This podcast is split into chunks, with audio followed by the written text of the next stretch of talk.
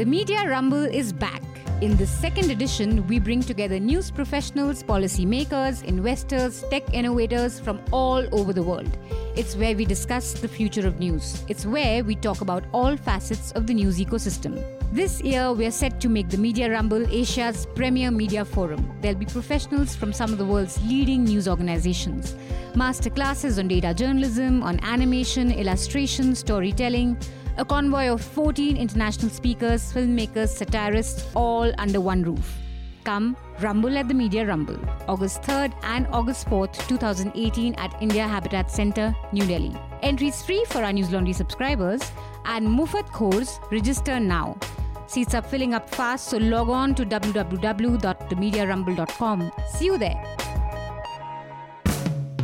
Namaskar, ये है News Laundry podcast और आप सुन रहे हैं NL चर्चा.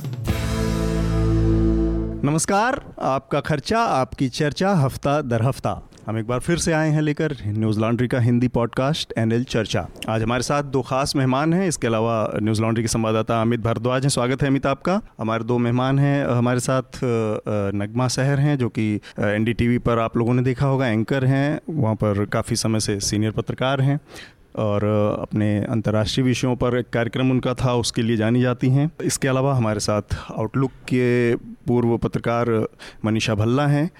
आप दोनों लोगों का स्वागत है. अपने कार्यक्रम को हम आगे बढ़ाएं इससे पहले एक छोटी सी अपील जो हम हमेशा करते हैं आपसे कि किसी भी तरह के कॉरपोरेशन, किसी भी तरह के पॉलिटिक्स के दबाव से मीडिया को आज़ाद रखने में अपना योगदान दें. न्यूज़ लॉन्ड्री को सब्सक्राइब करें. न्यूज़ लॉन्ड्री नहीं तो जिसको पसंद करते हैं उसको सब्सक्राइब करें, क्योंकि आपके समर्थन से जो मीडिया खड़ा होगा वो आपकी बात ज़्यादा करेगा. जल्दी से मैं सरसरी तौर पर आज के विषयों की एक बार चर्चा कर देता हूँ, इसके बाद हम अपनी बातचीत आगे बढ़ाएंगे. बीते हफ्ते में एक महत्वपूर्ण घटना हुई जिस पर हम बात करेंगे, वो थी दिल्ली के उपराज्यपाल, लेफ्टिनेंट गवर्नर और दिल्ली के चुनी हुई सरकार के बीच अधिकारों को लेकर सुप्रीम कोर्ट ने एक महत्वपूर्ण फैसला दिया है. इस पर हम विस्तार से बात करेंगे. इसके अलावा पिछले एक दो महीनों के दौरान में हमने देखा कि पूरे देश में मॉब लिंचिंग, भीड़ द्वारा घेर कर लोगों की हत्या करने की घटनाओं में बेतहाशा वृद्धि हुई है. कहा जा रहा है कि एक महीने के अंदर में करीब करीब 19 लोगों की जान गई है. इसमें मेजर जो अफवाहें उड़ाई गई वो उसका सोर्स था व्हाट्सएप, जहां पर बच्चों के चोरी की घटनाओं को बढ़ाया गया और अफवाह के तौर पर फैलाया गया. इसके अलावा एनआरसी का मसला जो नेशनल रजिस्टर है तैयार किया जा रहा है असम में, नागरिकता को लेकर उस पर काफ़ी बवाल चला और अब सुप्रीम कोर्ट ने उसकी तारीख को आगे बढ़ाकर 30 जुलाई कर दिया है. तो ये मामला एक महीने के लिए और टल गया है. देखते हैं इसमें क्या होता है. हमारे साथ इस पर विशेष तौर पर बातचीत करने के लिए मनीषा भल्ला हैं. मनीषा अभी असम से लौटी हैं और यहाँ पर मैं मनीषा की कुछ ग्राउंड रिपोर्ट्स को प्रीप्लग कर दूँ. मनीषा की कुछ ground reports Newslaundry Hindi पर हैं जिनको आप देख सकते हैं, पढ़ सकते हैं और इस बार का हमारा रिकमेंडेशन भी वही है. तो रिकमेंडेशन इस बार मैंने पहले जिक्र कर दिया है. इसके अलावा थॉमसन राइटर की एक सर्वेक्षण सामने आया है जिसमें महिलाओं की स्थिति के मामले में, सुरक्षा के मामले में भारत को सबसे खराब, सबसे बुरी पायदान पर पाया गया है. इसको लेकर बहुत सारे लोगों में नाराज़गी है, निराश, और कुछ लोग इसे सही भी बताते हैं. तो इस पर भी हम चर्चा करेंगे. इसके अलावा दिल्ली में रीडेवलपमेंट के नाम पर पेड़ों की कटाई का एक मुद्दा है और सरकार ने एक बड़ा फैसला लिया है जो खरीफ की फसलों का जो न्यूनतम समर्थन मूल्य है, मिनिमम सपोर्ट प्राइस, उसमें बढ़ोतरी का फ़ायदा किया है. तो इलेक्शन ईयर में है चूँकि देश, चुनाव के साल में है आखिरी उसमें, तो इसको उस नज़रिए से भी हम देखेंगे. इसके अलावा बुराड़ी के घर में जो मास सुसाइड जो देखने को मिला, एक बड़ी दुखद घटना हुई जिसमें परिवार के 11 लोगों ने आत्महत्या कर ली, ये भी एक बड़ी खबर थी जिस पर हम चर्चा करेंगे. तो सबसे पहले हम सुप्रीम कोर्ट के फैसले पर ही बात कर लेते हैं, जो कि दिल्ली में राज्य के मुख्यमंत्री और एलजी के बीच में लंबे समय से चल रहा मामला है. इस मामले की असल में शुरुआत बेसिक हुई जब नजीब जंग यहाँ पे एलजी हुआ करते थे 2015 में, और मेरे ख्याल से शकुंतला गैमलिन थी जिनको कि चीफ सेक्रेटरी बनाए जाने को लेकर विवाद शुरू हुआ था. और इसमें नजीब जंग ने चूँकि उनकी नियुक्ति की थी और सरकार का कहना था कि ये एक तरह से अगर चीफ सेक्रेटरी की नियुक्ति एलजी अपनी तरफ से यूनिलैटरली बिना किसी सलाह मशवरे के करते हैं तो फिर एक चुनी हुई सरकार के रहने का कोई मतलब नहीं है. ये एक तरह से वही स्थिति है कि राष्ट्रपति शासन है और एलजी सारे फैसले अपने ले रहे हैं, जो कि एक हद तक लॉजिकल बात लगती है कि फिर मुख्यमंत्री अगर अपने नियुक्त सबसे बड़े शीर्ष जो अधिकारी है, जो चीफ सेक्रेटरी होता है, उसकी नियुक्ति भी अगर उसकी सहमति से नहीं है तो आगे किस तरह से कार्रवाई होगी. और इसको लेकर वो हाईकोर्ट में गए. हालांकि दिल्ली हाईकोर्ट का फैसला इस मामले में बहुत विपरीत आया था. अब सुप्रीम कोर्ट ने इस मामले में को पूरी तरह से कहें तो पलट दिया है। हालांकि दोनों पक्ष इस पर अपनी अपनी जीत का दावा कर रहे हैं। भारतीय जनता पार्टी का कहना है कि फैसला उसके पक्ष में है और वो एक तरह से स्टेटस को जैसी स्थिति बनाए रखी है, सुप्रीम कोर्ट में कुछ भी बदलाव नहीं किया है। लेकिन आम आदमी पार्टी का दावा है कि फैसला उसके पक्ष में हुआ है। दो तीन चीज़ें हैं, जल्दी से मैं कुछ पॉइंट हैं जिस पर बता दूं कि जो फैसले में निहित है, इसके बाद हम बात को आगे बढ़ाएंगे। एक तो ये है कि सुप्रीम कोर्ट ने साफ तौर पर कहा कि एलजी कोई इंडिपेंडेंट स्वतंत्र अथॉरिटी नहीं है, और इसके अलावा ये भी कहा है कि जो एड एंड एडवाइस ऑफ का जो मसला है 239 AA में, वो बेसिकली उसको एक्सप्लेन किया है सुप्रीम कोर्ट ने कि वो काउंसिल ऑफ मिनिस्टर की सलाह पर काम करेंगे एलजी, ना कि इंडिपेंडेंट अथॉरिटी के तौर पे। इसके अलावा राष्ट्रपति के का जो हस्तक्षेप होता है, जो कि सारे के सारे मामले एलजी आपत्ति जताकर राष्ट्रपति के पास भेज रहे थे, उस पर भी सुप्रीम कोर्ट ने कहा है कि अपने दिमाग को, अपने माइंड को अप्लाई करना है हर मामले में, और हर मामले राष्ट्रपति के पास भेजने की बजाय जो भी फैसले सरकार करती है उस पर आपको सहमति जतानी है, उस पर आपको एक रास्ता निकालना है बीच का और बातचीत करके चीज़ों को सहमति देनी। इसके अलावा एक और बहुत महत्वपूर्ण बात जो कही गई है इस फैसले में, वो ये कि दिल्ली गवर्नमेंट आपको फैसले की जानकारी देने के लिए बाध्य है, पर आपसे परमिशन लेना उसके लिए ज़रूरी नहीं। तो मुझे लगता है कि ये 4-5 जो पॉइंट थे वो बहुत महत्वपूर्ण हैं और जो एक तरह से साफ करते हैं कि ये पूरा मामला एक तरह से सेट कर दिया एक प्रेसिडेंट सुप्रीम कोर्ट ने। तो नगमा, आपको मैं इस बातचीत में शामिल करना चाह रहा हूँ। आपने इस फैसले को किस तरह से देखा? आपको लगता है कि इसके बाद चीज़ें सुचारू हो जाएंगी और जो लड़ाई लंबे समय से चल रही थी वो अब ख़त्म हो जाएगी? क्योंकि इसका दूसरा पहलू हमने देखा कि उसी दिन जो ट्रांसफ़र के ऑर्डर पास किए गए उसको IAS अधिकारियों ने मानने से मना कर दिया। जी अतुल, मुझे लगता है कि सबसे बड़ी चुनौती अब यही होगी अरविंद केजरीवाल के लिए कि क्या अब वो काम करेंगे, क्योंकि सवाल उठ रहा है कि अब जो है बॉल उनके कोर्ट में है, क्योंकि एलजी और उनके बीच में जो टकराव था उसको लेकर सुप्रीम कोर्ट ने जो व्याख्या की है, एक तरह से मेरा मानना है कि सब कुछ है और बहुत लोग ये मान रहे हैं, सारे कॉन्स्टिट्यूशनल एक्सपर्ट के बातें पहले से संविधान में थी, जो संविधान में थी वही बातें हैं, अब उसकी व्याख्या है। और इसमें व्याख्या इस तरह से कि हर इंसान अपनी अपनी व्याख्या कर रहा है, इसलिए जैसा आपने भी कहा हम लोग भी वही कह रहे थे कि आप भी खुश हैं, सब खुश हैं। तो बीजेपी अपनी जीत बता रही है इसको, आम आदमी पार्टी अपनी जीत बता रही है, और अब जो बहाना एक तरह से ये रहता था कि एलजी ने फाइल लटका दी और हम काम नहीं कर पाए, शायद वो बहाना बनाना और मुश्किल होगा। और अपने शोज़ के दौरान भी हम लोगों ने इस पर चर्चा की, तो जैसे बीजेपी के लोग भी अब कह रहे हैं कि ठीक है अगर उनकी जीत है तो अब वो ये हम पर नहीं डाल सकते कि किसी तरह से केंद्र इसमें अड़ंगा लगा रहा है। हालांकि बड़ी बात है कि अड़ंगा अगर लगाने की नियत हो तो अभी भी वो हो ही सकता है, क्योंकि आपत्ति जताने वाला ऑप्शन तो दे ही रखा है तो फाइल्स तो उनके पास जाएंगी। हाँ, लेकिन ये भी है कि इसमें साफ कहा गया ना कि ज़रूरी नहीं है कि हर एक फैसला जो है उसके लिए आप राष्ट्रपति को भेजें। Every decision is not any decision, note of dissent नहीं दे सकते, और वो कितनी बार करेंगे, लेकिन है कि फिर भी गुंजाइश है कि उसको एलजी रोके रखें और उसको राष्ट्रपति के पास भेजा जाए, तो ये चीज़ें हो सकती हैं। और सर्विसेज के बारे में मामला अभी भी बहुत सेक्टर भी क्लियर नहीं था कि दरअसल वो तमाम चीज़ें उनके हाथ में आ जाएंगी या नहीं आएंगी।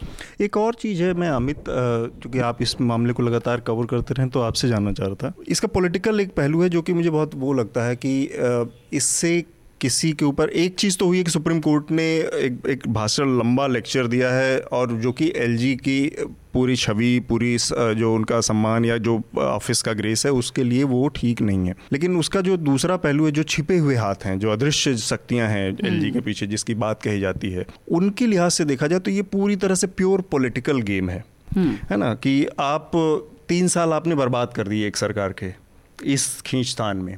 आपको परफॉर्मेंस करने के लिए 1.5 साल मैक्सिमम, ज़्यादा से ज़्यादा बचे हैं 1.5-2 साल से तो बहुत कम बचे हैं।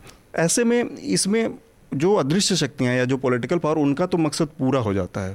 तो चिंता की बात जो है वो हर हाल में अरविंद केजरीवाल के लिए ही है। अगर सुप्रीम कोर्ट कोई फैसला दे भी दिया है तब भी, अब आप 3 साल आपने निकाल दिए इस खींचतान में, इस कोर्ट के चेहरे के चक्करों में, और उसके बाद भी गारंटी नहीं है कि अब सारी चीज़ें सुचारू हो जाएंगी। तो अल्टीमेटली इसमें विनर तो वही अदृश्य शक्तियाँ हैं जो कि आपको इस तरह की चीज़ों में फंसाए रखे और गवर्नेंस का मामला पीछे लटका रहेगा। इसमें विनर वाले मसले में मुझे लगता है कि थोड़ा अगर हम लोग टेक्निकली उस जजमेंट में जाएं तो सबसे बड़ा बदलाव इस कोर्ट के फैसले के बाद, सुप्रीम कोर्ट के कॉन्स्टिट्यूशनल बेंच के वर्डिक्ट के बाद ये आया है कि पहले परमिशन लेनी पड़ती थी।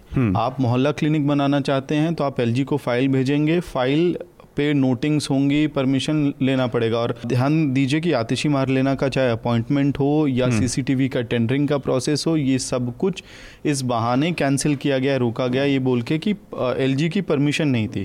PMO से जो भी लेटर आया 3 साल बाद, उसमें भी ये बात कही गई थी कि अपॉइंटमेंट LG के परमिशन के बिना हुई थी। तो अब वो परमिशन वाला क्लॉज खत्म हो गया है। तो अब सुप्रीम कोर्ट ने साफ कह दिया परमिशन की जरूरत नहीं है, काउंसिल ऑफ मिनिस्टर्स इन्फॉर्म करेंगे, परमिशन सीख नहीं करेंगे।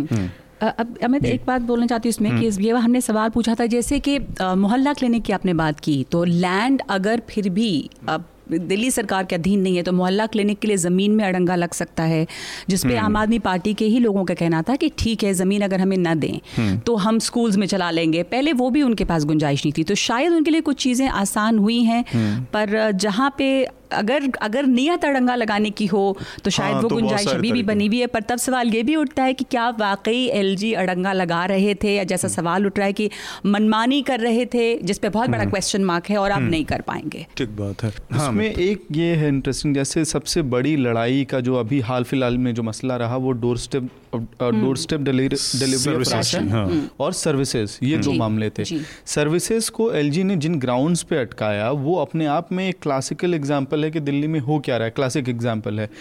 LG ने कहा कि सर्विसेज को ये बोल के रोका था कि इससे करप्शन बढ़ेगा, इससे पॉल्यूशन बढ़ेगा, सेफ्टी कंसर्न्स होंगे। अब गैस सिलेंडर भी तो घर पे डिलीवर होता है और पिज़्ज़ा भी घर पे डिलीवर होता है, तो उसमें तीनों चीज़ें, दो चीज़ें तो कम से कम सेफ्टी और पॉल्यूशन, ये दो एस्पेक्ट्स वहाँ भी हैं। और करप्शन, जब सब कुछ ऑनलाइन हो रहा है तो करप्शन आपके दफ्तरों में, जो RTO के दफ्तरों में होता है या जो सर्टिफिकेट बनाने के लिए जो छोटे छोटे ऑफिसेज में जो करप्शन चल रहा है ऑर्गेनाइज्ड, वहाँ पे ज़्यादा होगा। ये जो सब कुछ स्कैंड कॉपीज़ जो जा रही हैं वहाँ होगा।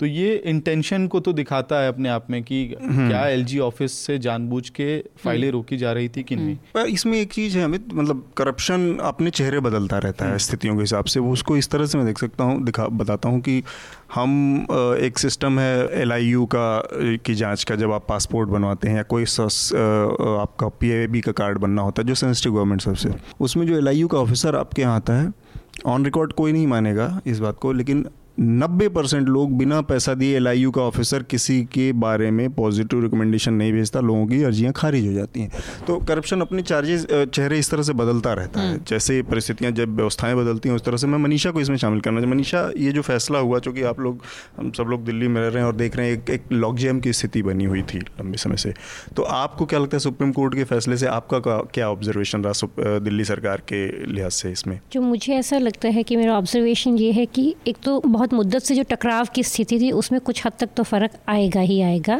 जैसे अभी 1 घंटे पहले की ही बात है, जो राशन वाली जो इनकी बहुत महत्वाकांक्षी अरविंद केजरीवाल की जो योजना थी वो क्लियर हो गई है, जो घर घर राशन पहुंचाने वाली थी, और जो कि 5-6 महीने से मेरे ख्याल से इसकी फ़ाइल पेंडिंग थी LG के यहाँ। और इसके अलावा भी और भी बहुत सारी जो इनकी योजनाएँ हैं उनको जाहिर है कि लागू होने में आसानी तो ज़रूर मिलेगी, लेकिन ये है कि वो केंद्र है, वो सरकार है, उनके पास बहुत सारी चीज़ें हैं और बहुत सारे जो प्योरली जो सेंट्रल इश्यूज़ जो सेंट्रल गवर्नमेंट के ही अंडर जो होते हैं, उनमें तो अगर कोई चाहेगा कि दिक्कत क्रिएट करनी है तो उसको भी कोई रोक नहीं सकेगा। तो दोनों ही तरह की चीज़ें हैं। 3 चीज़ें तो कंफर्म कर दी हैं, तो लैंड का इशू है, लॉ एंड ऑर्डर और पुलिस, तो ये तीनों तो क्लियर कर दिया कि इनके परव्यू से बाहर है। अब तो उसमें केंद्र सरकार अगर चाहेगी भी तो इन तीनों चीज़ों में ये भी नहीं कर सकते, अरविंद केजरीवाल भी इसमें अब नहीं जा सकते इन मामलों में।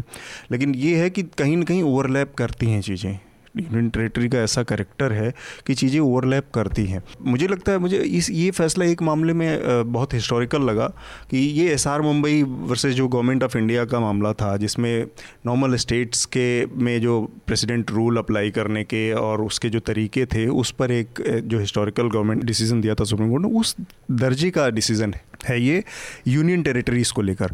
और अगर देखा जाए तो कल ही पुडुचेरी के चीफ मिनिस्टर ने इस पर क्लेम भी किया कि अब ये एक जो मानक है ये सारे उसमें इसको अप्लाई करना चाहिए। तो मानने की बात है, और न मानने के बाद के मामले में तो ये है कि सरकार पार्लियामेंट को बाईपास कर रही है ऐसे ऐसे ऑर्डिनेंस लाके, और एक ही ऑर्डिनेंस को पाँच बार लाके पार्लियामेंट को अवॉइड कर रही है।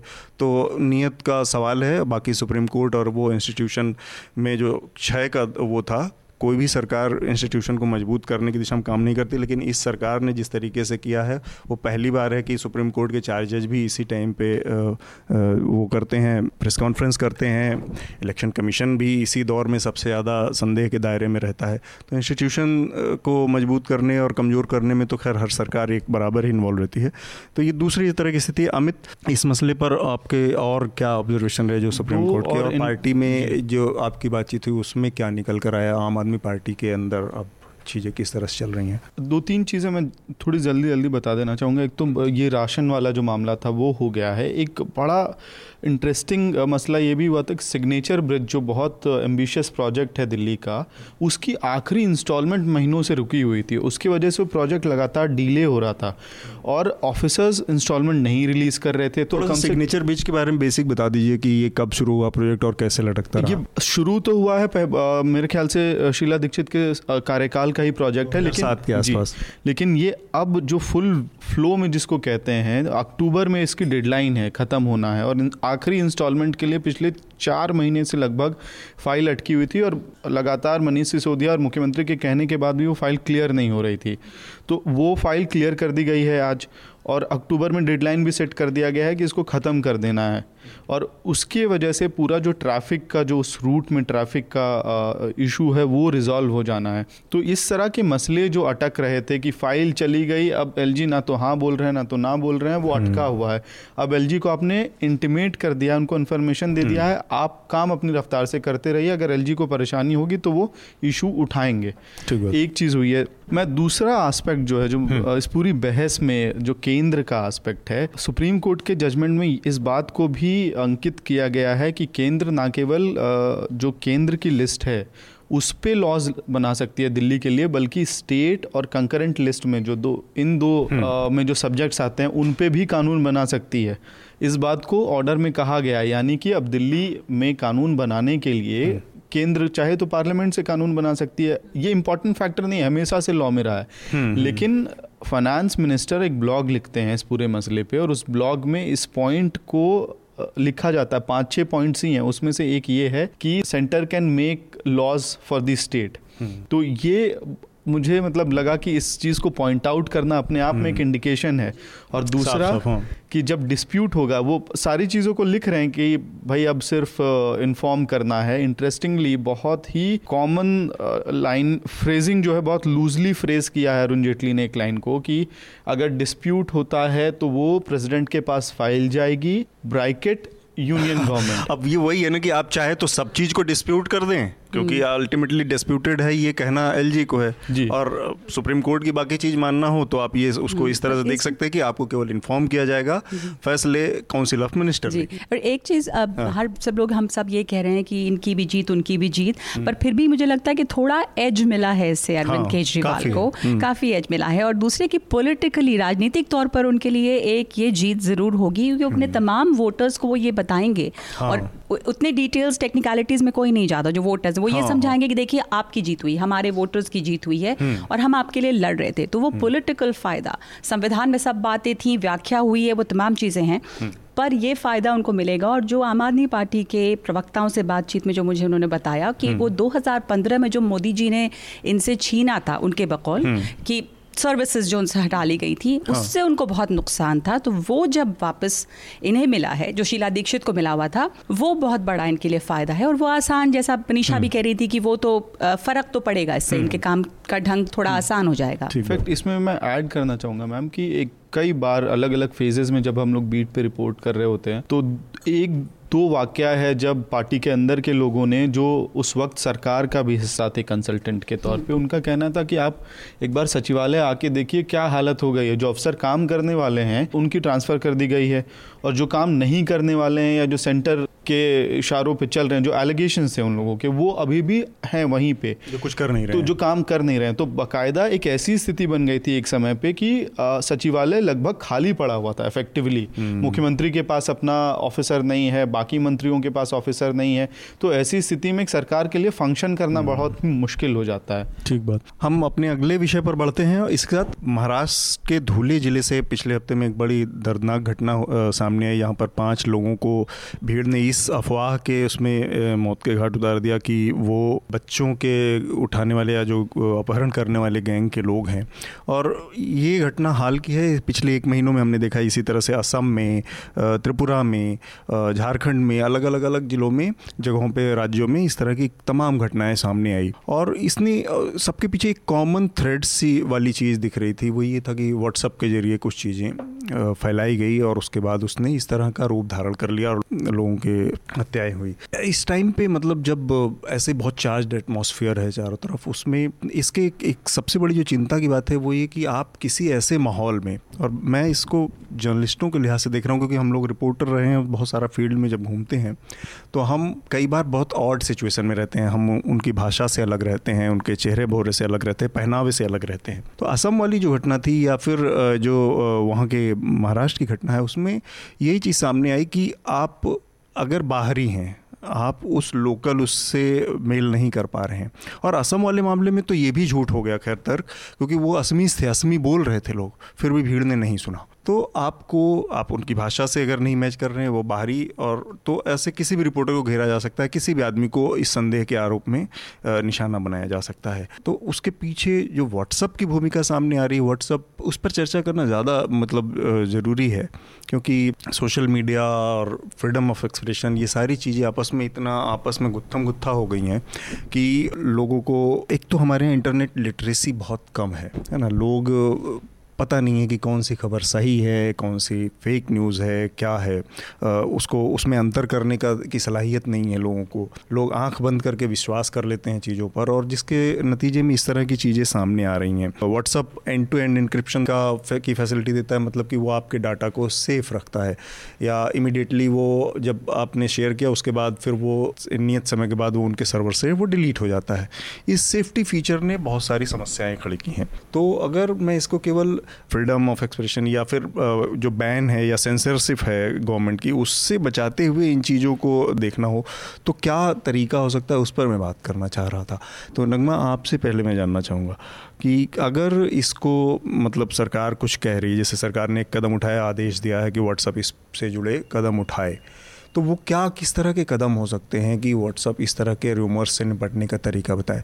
इनफैक्ट मेरे दिमाग में कुछ चीज़ें आई, हो सकता है और भी लोगों के दिमाग, मुझे लगता है कि एक तो कॉपी पेस्ट जैसी चीज़ों को इमीडिएटली बैन कर देना चाहिए, क्योंकि जब आपको 500 वर्ड लिखना होगा कोई फेक न्यूज़ भी या सही न्यूज़ भी ना, तो आप 4 बार सोचते हैं, हिम्मत जुटाते हैं, तो आपके पास ओरिजिनल कुछ नहीं है, तो शायद तो एक तो कॉपी पेस्ट जैसी चीज़ों से को मुझे लगता है कि डिसेबल करना चाहिए। इसके अलावा एक फैसिलिटी जो इस पर वो विचार कर रहा है व्हाट्सअप, ये कि एडमिन रेगुलेटेड ही होगा कोई भी कंटेंट जो सब तक पहुंचेगा, तो एक बार एडमिन उसको वेरीफाई करेगा, उसको उसके कंटेंट को तय कर लेगा, चेक कर लेगा, ताकि उसकी रिस्पॉन्सिबिलिटी तय हो, जवाबदेही तय हो। तो और इसके अलावा क्या हो सकता है चीज़ें जिससे कि हम एक सेंसरशिप के ट्रैप में भी ना फंसें और इन चीज़ों को हल कर पाएँ। हाँ, वो आप सही कह रहे हैं। जो साइबर एक्सपर्ट्स हैं, जिनसे इस विषय पे हमने चर्चा भी की, बात करें, वो यही कह रहे हैं कि जो सर्विस प्रोवाइडर्स हैं उनको जिम्मेदारी लेनी पड़ेगी। आपने फ्रीडम ऑफ एक्सप्रेशन दिया, पर कोई भी फ्रीडम बिना किसी जिम्मेदारी के बहुत ख़तरनाक है, जैसा हम यहाँ देख रहे हैं। क्योंकि आपने जो कहा कि इंटरनेट इलिटरेसी बहुत है, और वो ऐसा हथियार है। इसमें ऐसे मतलब ज़्यादातर लोग हैं, 90% के आसपास ऐसी आबादी है जो कि फर्स्ट टाइम स्मार्टफोन यूज़र, पहली दफ़ा, और बल्कि ऐसे भी लोग हैं जो कि एक तरह से बमुश्किल कुछ पढ़ पाते हैं, लेकिन उनके पास व्हाट्सएप पे वीडियोस आ जाते हैं, लिखने पढ़ने समझने की कोई गुंजाइश नहीं, आपने देख लिया। और बहुत ये डराता है, जैसे आप छोटी जगहों में जाएं, इंटरैक्ट करें लोगों से, अपने घर में जो हाउस हेल्प्स हैं उनसे भी अगर आप बात करें, तो वो इस यकीन के साथ बात करते हैं कि अगर कोई व्हाट्सएप पे चीज़ आ गई है तो वो मतलब सच्चाई है। तो ये जो भरोसा है लोगों का कि एक स्मार्टफोन है, एक टेक्नोलॉजी के जरिए आपके पास कोई चीज़ आ रही है, तो वो बिल्कुल सही है। वो वैसे ही उसको मानते हैं जैसे कि न्यूज़ ब्रॉडकास्ट या एक ज़माने में दूरदर्शन है, इसको आप मान लेते थे कि भाई न्यूज़ में दिखा, बल्कि अब तो न्यूज़ में भी आपको देखना पड़ता है कि आप टीवी में दिखा दिया तो मतलब ज़रूरी नहीं है ना कि सच होगा, तो ये आपको देखना पड़े। तो 200 अगर मिलियन यूज़र्स हैं यहाँ पर जो कि व्हाट्सएप इस्तेमाल कर रहे हैं, तो उसके लिए जैसे कुछ जानकार ये कह रहे थे कि जिम्मेदारी तो लेनी चाहिए सर्विस प्रोवाइडर्स को, जो बल्क मैसेजेस हैं, जहां आप देखें कि कोई एक तरह का मैसेज बल्क में मास फॉरवर्ड किया जा रहा है, उस वक्त ही ऐसी प्रोविजन होना चाहिए कि आपको एक अलर्ट पता चले कि ये क्या मैसेजेस हैं, किस किस्म के मैसेजेस हैं जो इतने फॉरवर्ड किए जा रहे हैं। तो वो भी एक तरीका हो सकता है उसको रोकने के लिए, जब अब सरकार ने कहा है। और मेरे ख्याल से हम चीन नहीं है, हिंदुस्तान है, यहाँ पे सरकार अगर उसमें कंट्रोल करेगी तो हम सब लोग खुद उस पर कहेंगे कि नहीं हो सकता। हाँ। तो जो कंपनीज़ हैं उनसे ही सरकार को बात करके उनको ही सेफ्टी फीचर्स, जानकार तो कहते हैं कि ऐसे बहुत गुंजाइश है जो वो सेफ्टी फीचर्स ले, बट चूँकि ये कमर्शियल ट्रैप है, उनको फ़ायदा होता है कि अब जितने मैसेजेस फॉरवर्ड हैं उनको उतने पैसे बनते हैं, तो वो ये नहीं कर रहे थे। अगर सरकार की तरफ से कड़ाई उन पर होगी तो ये मेरे ख्याल से कंट्रोल किया जा सकता है। एक ये तरीका है कि जो सर्विस प्रोवाइडर हैं उनको और ज़्यादा से ज़्यादा ये हमने फेसबुक वाले मामले में भी देखा, कैम्ब्रिज एनालिटिका वाले मामले में वहाँ की संसद ने बुला लिया, अमेरिकन कांग्रेस ने बुला लिया मार्क जुकरबर्ग को, और उनको जवाब नहीं देते बना, मतलब ठीक है उसके बाद चीज़ें बहुत आगे नहीं बढ़ी, लेकिन एक इसका मैसेज गया कि आप एकदम से मतलब गैर जवाबदेह रहते हुए चीज़ों को।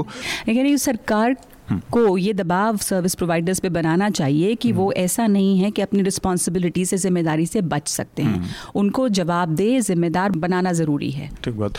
मनीषा, आपको कभी इस तरह की, चूँकि आप लोग फील्ड में बार बार आते जाते रहते हैं, इस तरह की किसी चीज़ से पाला पड़ा हो जो कि अचानक से आपको लगा हो कि किसी इस तरह के ट्रैप में घिर गए हों, अफवाहें जिस तरह से बढ़ती है और उसके निशाने पर आने की कोई घटना, या फिर अपना कोई व्यक्तिगत अनुभव इस घटना को देखते हुए, मॉब लिंचिंग के एक ट्रेंड को देखते हुए? देखिए, मैं हमेशा से रोमिंग करस्पॉन्डेंट रही हूँ, तो इस तरह के बहुत सारे उदाहरण होंगे, याद कर पाना मुश्किल है, लेकिन अगर लेटेस्ट उसकी हम लोग बात करते हैं तो जैसे मुजफ्फरनगर रॉयट्स हम लोगों ने कवर किए थे, तो जो कव्वाल गांव का जो कव्वाल गांव से ही ये सारा वो शुरू हुआ था। तो जो मुस्लिम, जो शाहनवाज था मेरे ख्याल से लड़के का नाम, तो शाहनवाज वाला जो घर था, घर का एरिया था, वहाँ तो सेफ्टी और वो सब चीज़ें सब ठीक थी, क्योंकि उनको ऐसा लग रहा था कि जो भी ग्रुप्स आ रहे हैं, पॉलिटिकल ग्रुप्स हैं चाहे जर्नलिस्ट ग्रुप्स हैं, वो हम लोगों की बात सुनने आ रहे हैं, और सब लोगों ने उनकी बात अच्छे से बहुत उससे सुनी भी। लेकिन आप यकीन मानेंगे कि जिस समय उनके घर से लगभग 1,000 मीटर की ही दूरी पर वो दूसरे समुदाय का घर था, विक्टिम नहीं, लड़की जो कि, क्योंकि लड़की जो थी वो जाट समुदाय से थी, तो जब हम उनके इलाके में गए थे तो आप यकीन मानेंगे वहाँ पर बिल्कुल इसी तरह का सीन था कि यहाँ से जितनी जल्दी हो सके हम लोग फ़ौरन यहाँ से निकलने, पहला उदाहरण।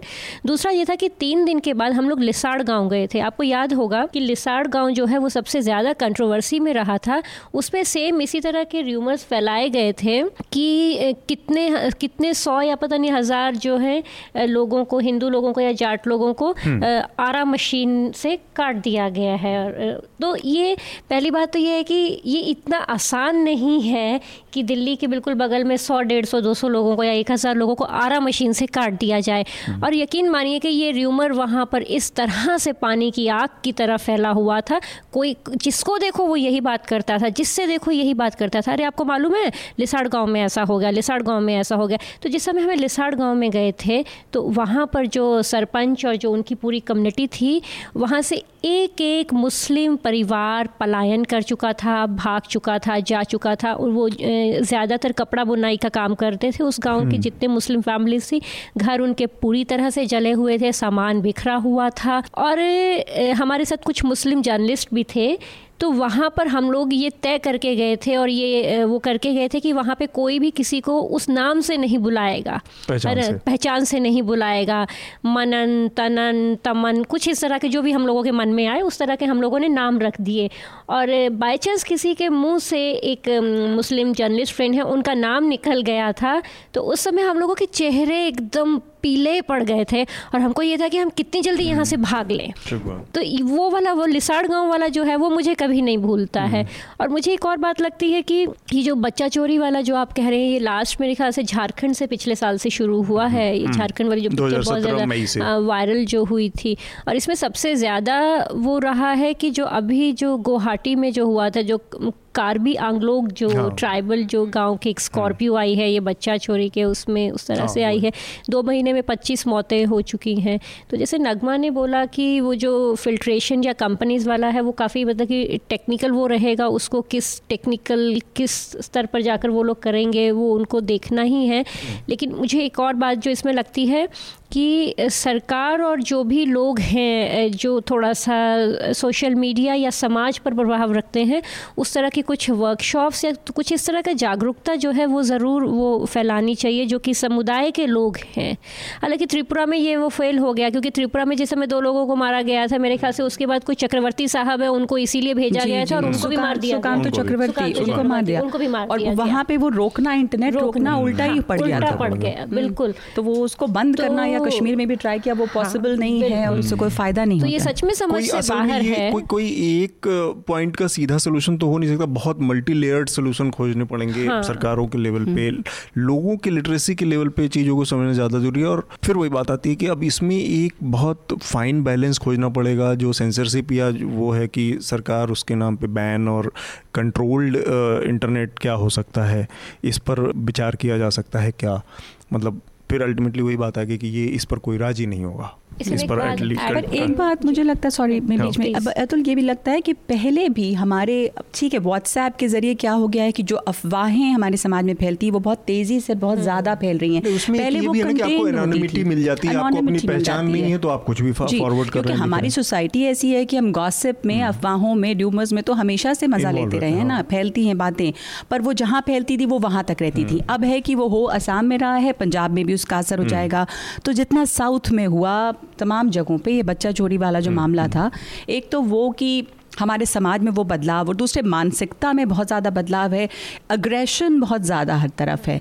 और मुझे बहुत ताज्जुब होता है कि एक भीड़ लिंचिंग के लिए इकट्ठी होती है जो आपस में अनजान है, उसको कोई एक समानता उनमें नहीं है, पर वो एक कॉमन टारगेट को ले लेते हैं और उसको मारने को उतारू हो जाते हैं। ये बच्चा चोरी पे हो सकता है, ये रैश ड्राइविंग के मामले में हो सकता है, ये गोकशी पे भी हो सकता है, ये ऐसा लगता है गोकशी में हो सकता है। ऐसा हो सकता है कि आपके बारे में ये फैला दिया गया कि आप कुछ चोरी करके भाग रहे हैं, कहीं कुछ जा रहे हैं कुछ, और मतलब वो रीज़न तो कुछ भी हो सकते हैं। आपके लिंच मेंटेलिटी, जो मॉब की मेंटेलिटी है, वो कॉमन है इस तरह से कि उसको अल्टीमेटली अपनी उस इनसिक्योरिटी में भीड़ बना दिया गया है। और एक टेंडेंसी भी होती है, मतलब नॉर्मली झुंड में जो शिकार करने की जो टेंडेंसी होती है, नॉर्मली वो हर जीव में होती है। जी जी। तो और वो जेनोफोबिया जो है, फॉरेनर्स के प्रति नफरत जिसकी बात आपने की, हर में वही है कि कोई दूसरा आ गया है, वो हमारी पहचान का या हमसे अलग है। इसमें मैं एक बात ऐड करना चाहूँगी, जितने हम लोगों ने केसेस देखे हैं, 99% केसेस वो हैं जिसमें एक अनजान आदमी दूसरी जगह पर गया, सिर्फ अगर वो असमिया वाले पे छोड़ दें।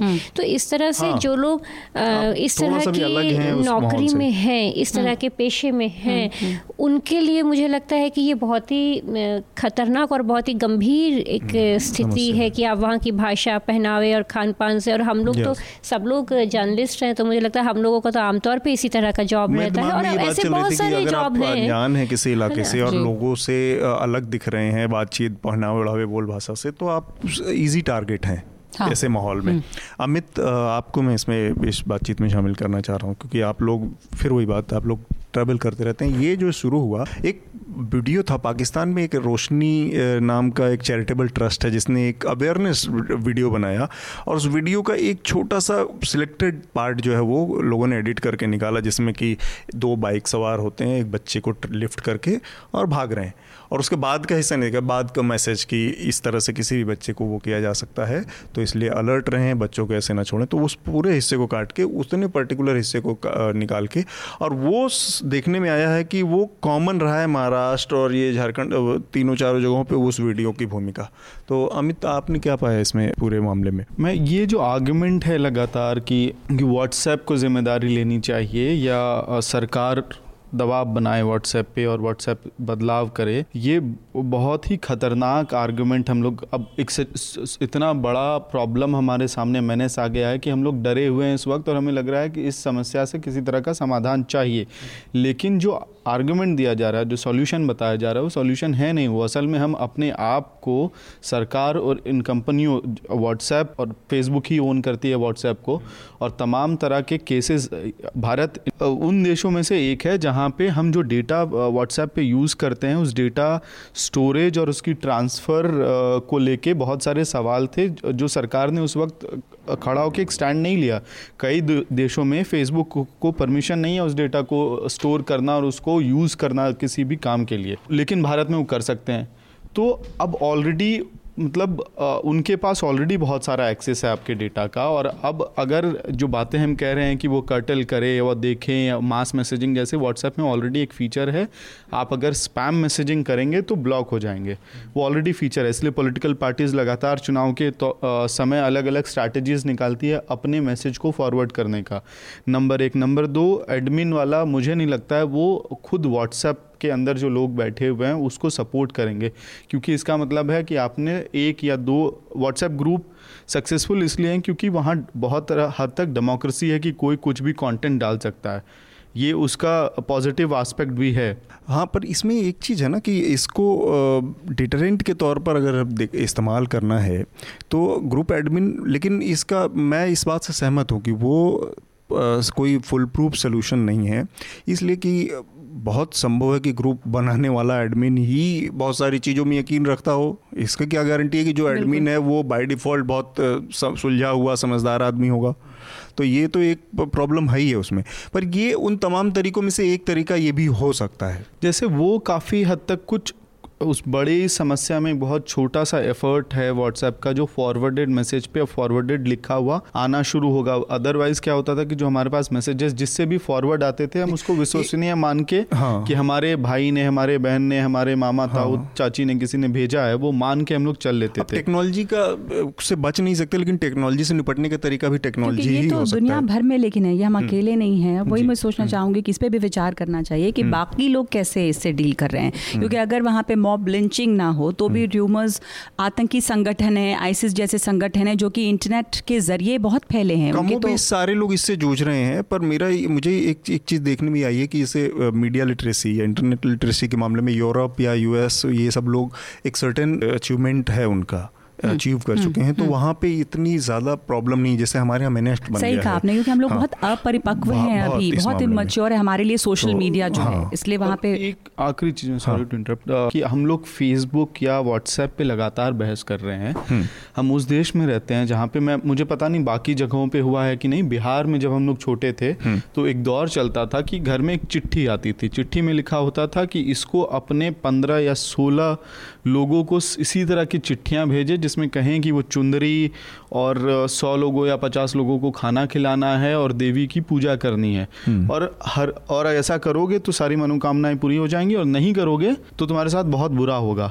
तो हर व्यक्ति जिसके पास भी चिट्ठी पहुंचती थी उसको कुछ ना कुछ उस हिस्से में काम करना पड़ता था, वो 16 लोगों को फिर पोस्ट करता था। तो ये एक कल्चर है। दूसरा कल्चर हमारे यहाँ पे, मैं जिस शहर से हूँ वहाँ पे मेरे ख्याल से काफ़ी छोटा था मैं उस वक्त, 2-3 महीने काफ़ी खौफ का माहौल था, क्योंकि घरों में एक छोटी सी पीतल की उसमें पीतल के लोटे का आने की खबरें शुरू हुई कि पीतल के लोटे में एक पकवान रख के लोगों के घर के सीढ़ियों पे छोड़ दिया जाता था और इस तरह उसको पूजा करना शुरू कर देते थे, और जो पूजा नहीं करेंगे उनके साथ बहुत बुरा होगा। और असल में लोग किसी की डेथ हो गई और फिर वो खौफ बहुत ज़्यादा बढ़ गया। तो ये उसी समाज का हिस्सा है। तो व्हाट्सएप में जो फॉरवर्ड हो रहा है उस मेंटालिटी से ज्यादा नुकसान हो रहा है। हमने मंकी मैन के केस में देखा, फिर हमने वो चोटी काटने वाले केस में देखा कि वो तमाम चीजें हैं और अभी उसका एक अलग रूप है। अब ये दूसरा रूप है और ये बहुत एक्सपोनेंशियली बहुत व्यापक पैमाने पर फैला हुआ है। हम ज्यादा इससे लड़ सकते हैं। उसमें एक खौफ भी रहता है। कई बार जो आप मैसेजेस की बात कर रहे थे वो रिलीजियस मैसेजेस भी आते हैं और ये सब तरफ से आते हैं। फलाने मंदिर में कोई प्रकट हुआ और ये हुआ, आप इतने फॉरवर्ड कीजिए तो आपको ये हासिल होगा और नहीं करने से आपको बहुत गुना।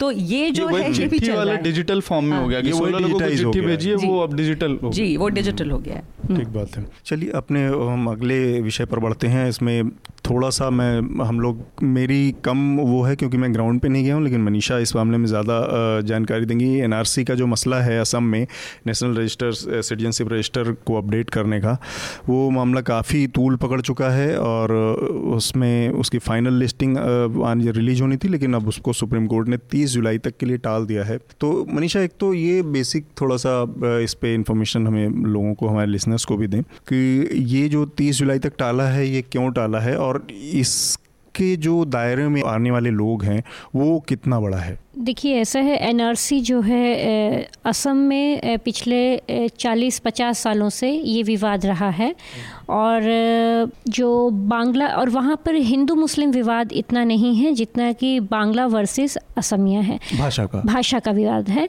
असमी लोगों को ये लगता है कि असमिया लोगों को कि हम लोग माइनॉरिटी में आ जाएंगे और जो बांग्ला जो लोग हैं चाहे वो हिंदू हैं चाहे वो मुस्लिम हैं वो लोग हम पर हावी हो रहे हैं।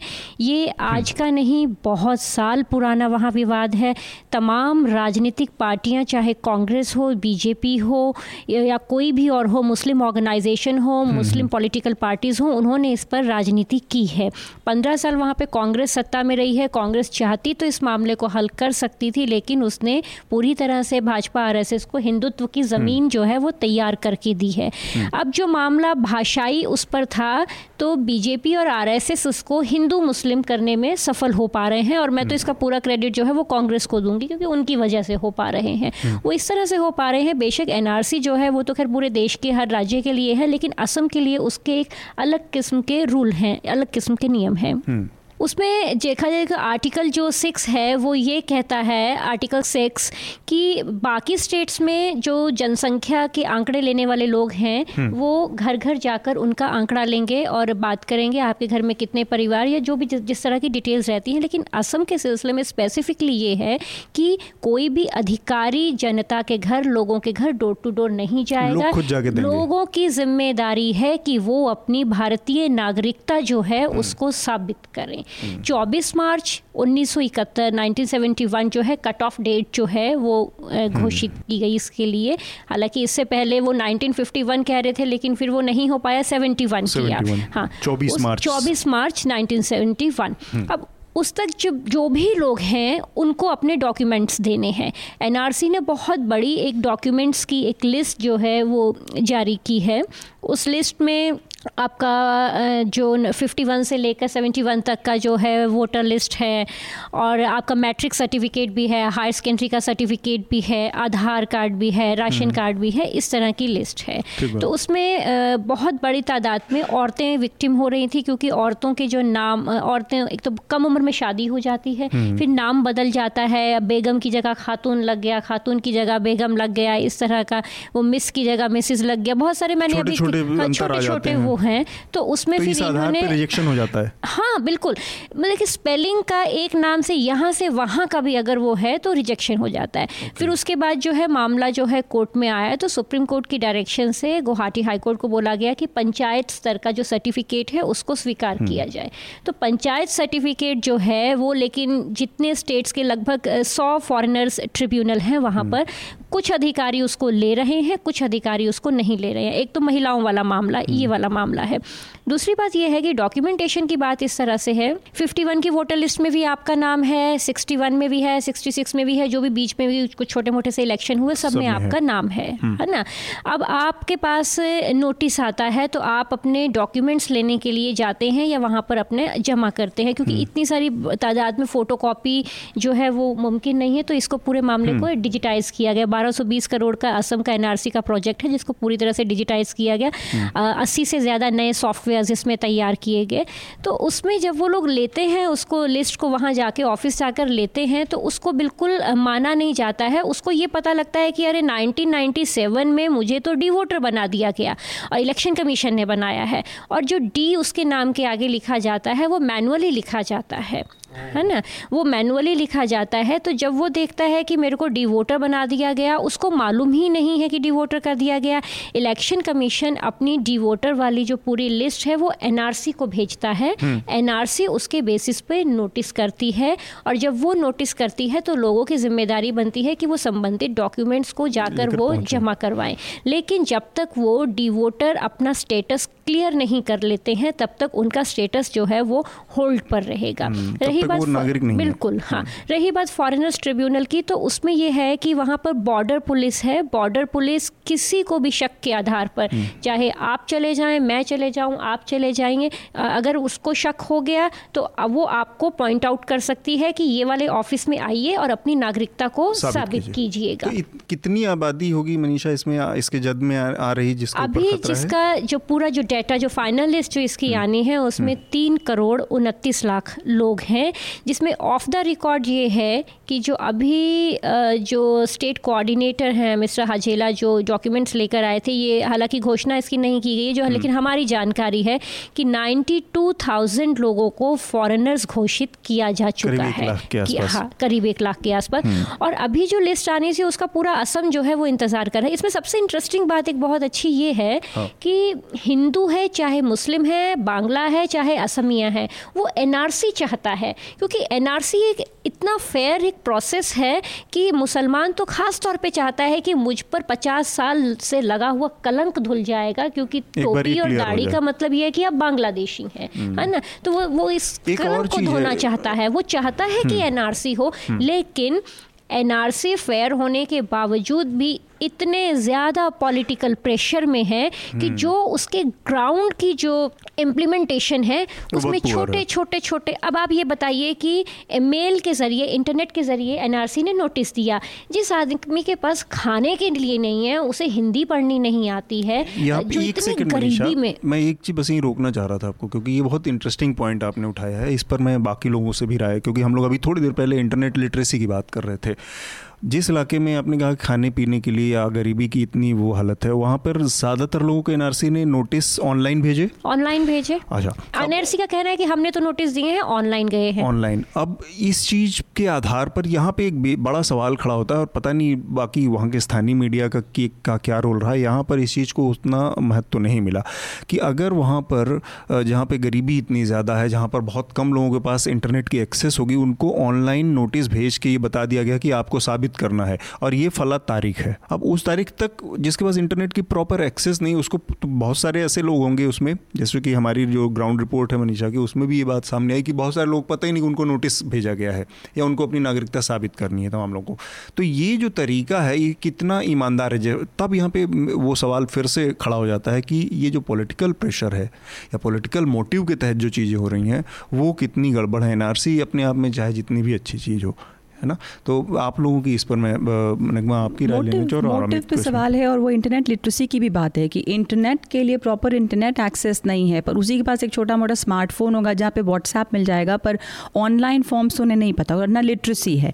और सही बात है कि पॉलिटिकल मोटिव क्या है, मैं मनीषा की इस बात से एग्री करती हूँ कि यहाँ पे जो अभी हो रहा है उसकी ज़मीन कांग्रेस ने तैयार करके दी, क्योंकि वो उनका वोट बैंक था, उन्होंने सालों साल ये होने दिया, चाहते तो उसको सॉल्व कर सकते थे पर उन्होंने नहीं करना चाहा। और अब जो बीजेपी जो दूसरी राइटिस्ट पार्टी जिस एजेंडे को लेके चल रही है, क्योंकि दूसरी पार्टी ने उनको वो मौका दिया है, और वो उस पे जब पहली पार्टी ने पॉलिटिक्स किया तो दूसरी पार्टी भी पॉलिटिक्स करेगी। पर सवाल एक बहुत बड़ा ये भी है कि तमाम चीज़ें हैं, ये जो फॉरेनर्स ट्राइब्यूनल हैं ये जिस तरह फंक्शन कर रही हैं, हर्ष मंदर ने अपनी रिपोर्ट में भी ये लिखा कि वो एक्स्ट्रा जुडिशरी के बाहर, एक लीगल सिस्टम के बाहर फंक्शन कर रही हैं, एक मनमाने ढंग से काम कर रही हैं। ये बहुत गंभीर बात है, और कोई नीति नहीं है बांग्लादेश के साथ भी ऐसी। आप कितने करोड़ लोगों को, लाखों लोगों को डिटेंशन कैंप में रखेंगे। फॉरेनर्स ट्रिब्यूनल वाली मैं आपको बात बताती हूँ, एक मुझे गांव का नाम याद नहीं आ रहा है, वहाँ 2003 में एक औरत की मौत हो गई।